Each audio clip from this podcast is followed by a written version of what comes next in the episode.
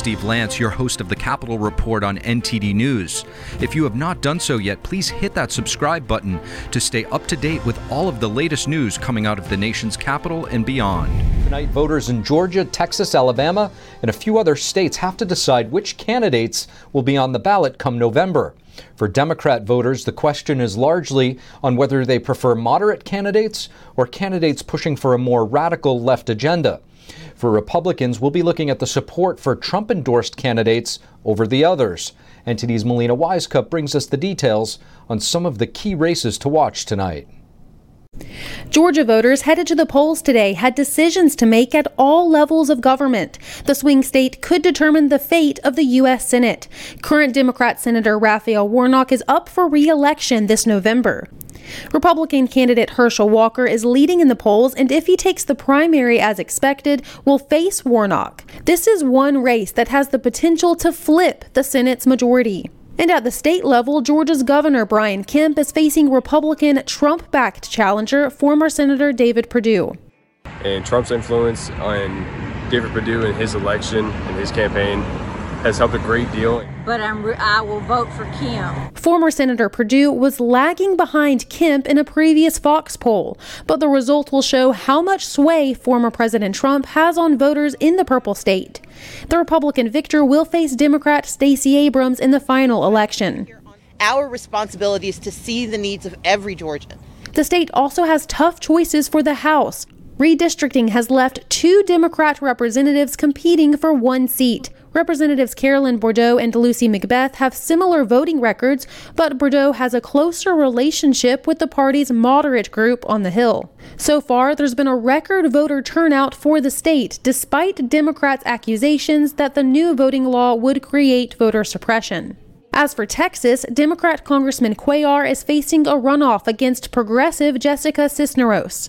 Cuellar has been tough on the Biden administration to get the border crisis under control, and the Democrat is pro life. This contrasts with Cisneros, who has been endorsed by Socialist Democrat Bernie Sanders and other progressives. Last time we were almost three percentage points away from defeating him, so we came back to finish the job.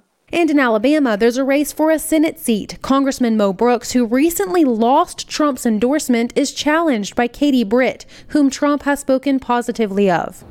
Democrats right now hold a very narrow majority in Congress. If just one seat is flipped in the Senate, Republicans could take control of the chamber. And over on the House side, there's a very slim margin between the two parties. So this November, we should be watching battleground states like Pennsylvania, North Carolina, Georgia, and Arizona. The outcome of these elections are crucial because they will determine if Democrats can continue to push President Biden's agenda through Congress or if Republicans will have the ability to put a check check on the president.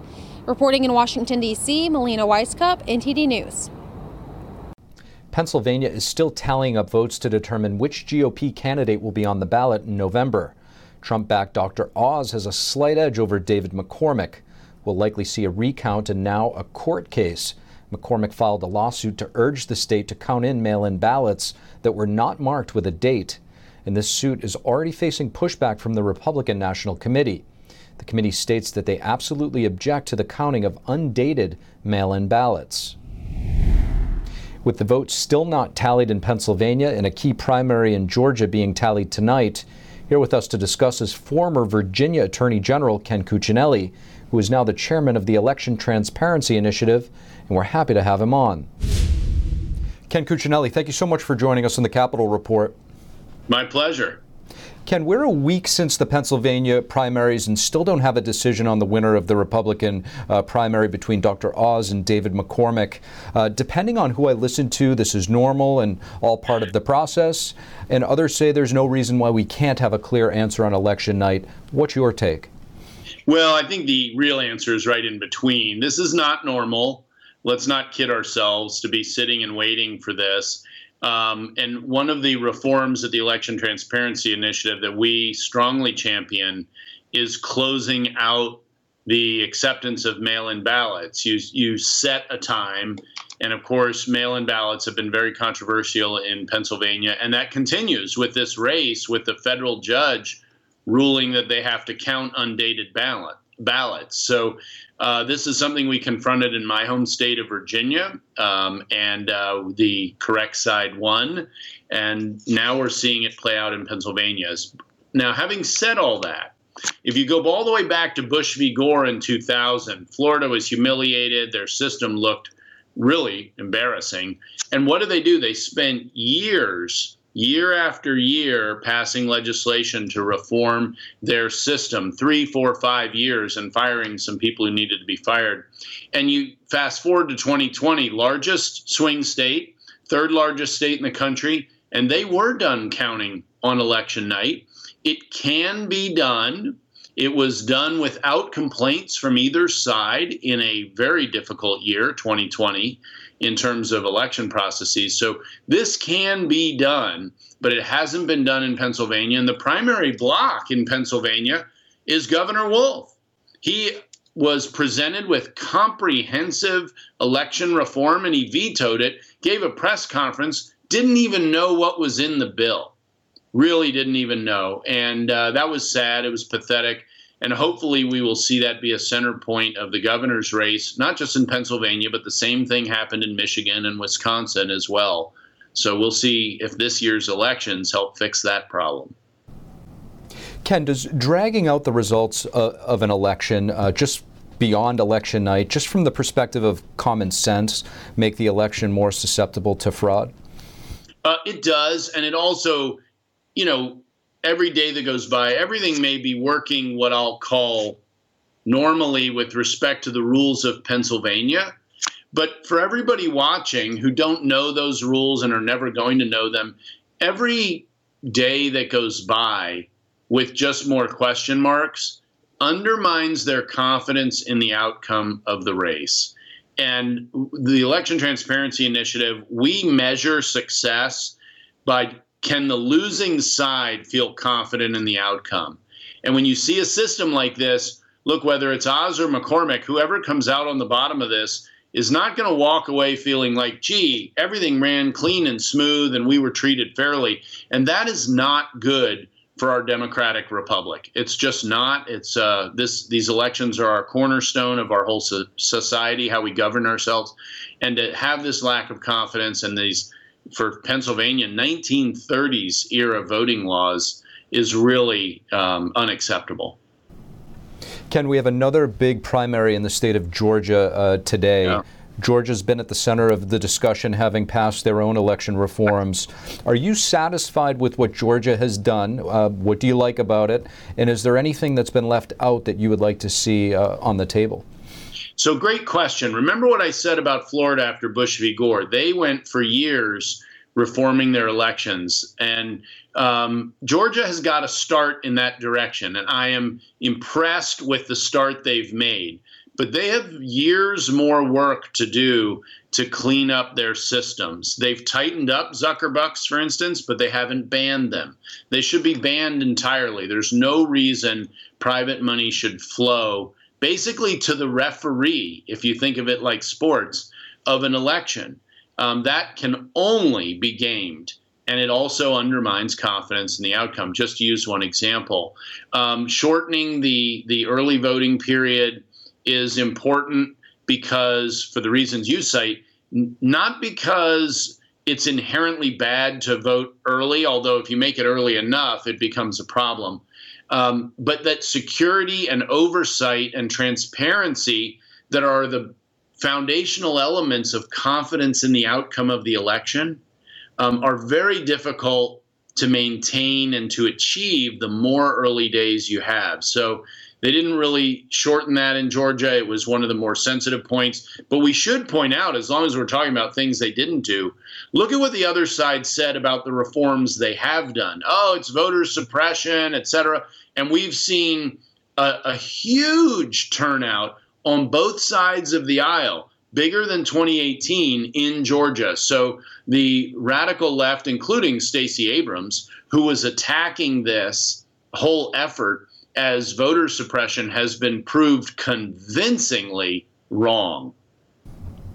Ken Cuccinelli, thank you. Good to be with you. After President Biden told a reporter in Tokyo on Monday that the U.S. would defend Taiwan militarily, the topic came up again today. Today, in a meeting with the Quad, President Biden was asked if U.S. strategic ambiguity on Taiwan is dead. Mr. President, is the policy of strategic ambiguity towards Taiwan dead? No. Could you explain? No. Mr. President, do, would you send troops to um, Taiwan if China invaded? Our policy has not changed at all. I stated that when I made my statement yesterday. He also did not answer a question about whether he would put troops on the ground to defend Taiwan. Biden's comments appear to contradict each other. Some critics have even said he misspoke or made a gaffe. But one expert argued it wasn't a slip of the tongue. President Biden, when he was a senator, voted for the Taiwan Relations Act. He's visited Taiwan before. He's not new to foreign policy. So, in my view, given where it was said in Japan next to the Japanese prime minister, the context coming after Russia's invasion of Ukraine, um, I believe that this was not a gaffe. Under the Taiwan Relations Act, Washington is required to provide self ruled Taiwan with the means to defend itself. But it has followed the policy of strategic ambiguity toward the island. Other experts we spoke with told us that Biden's remarks did not mean a shift in U.S. policy. And here to assess our next guest is Steve Yates. He's the chair of the China Policy Initiative at the America First Policy Institute, and we're happy to have him with us. Steve Yates, thank you so much for joining us on the Capitol Report. My pleasure. Thank you.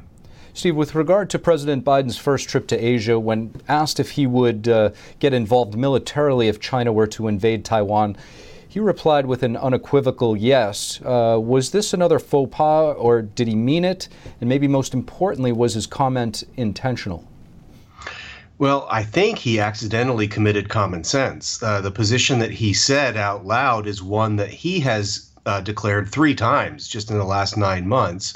It's also the position that presidents before him have said. Most, most famously, in 2001, uh, George W. Bush in April of that year said we would do whatever it takes to defend Taiwan. And frankly, in both instances, staff came in after the fact to kind of clean up those remarks. Uh, and uh, apparently, when President Biden was questioned again uh, a day later, he has said, "Oh no, I didn't. Say, I didn't make a change in policy." Uh, so I think there's uh, clear risk of mixed messages coming out of it. But what President Biden said in that brief response, I think, was common sense and truth. And what the cleanup has been is mixed messaging and back to ambiguity, which I don't think is helpful. That was going to be my next question for you, Steve. Is we often hear this term, uh, the policy of strategic amb- ambiguity. Uh, does this approach sort of allow China to incrementally encroach and eventually give them the upper hand if they don't already have it? I believe that's exactly what it does. And I don't think we have to just postulate whether that's the case with China towards Taiwan. I think strategic ambiguity failed with regard to NATO deterrence of Russia invading Ukraine.